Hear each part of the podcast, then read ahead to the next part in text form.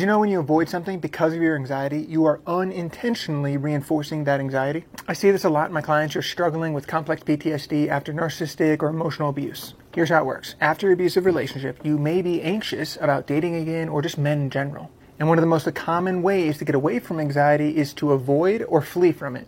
So you avoid men, relationships, intimacy, etc. This gives you relief from the anxiety, which reinforces the avoidance behavior. Over time, this means your brain starts to associate avoidance with good and men, intimacy, and relationships as bad. So, just like most things that feel good in the short term, this might not be a good long term strategy because it can actually make your anxiety worse. So, what can you do? First of all, you need to go to the parts inside of you that are nervous about these things and reassure them that everything's going to be okay. Next, start slowly reintroducing these things back into your life in manageable quantities.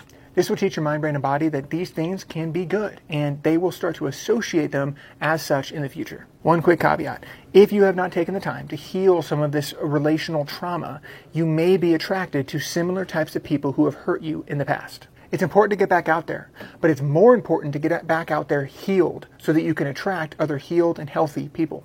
Follow us for more tips on what to do after abusive relationships. Short Cast Club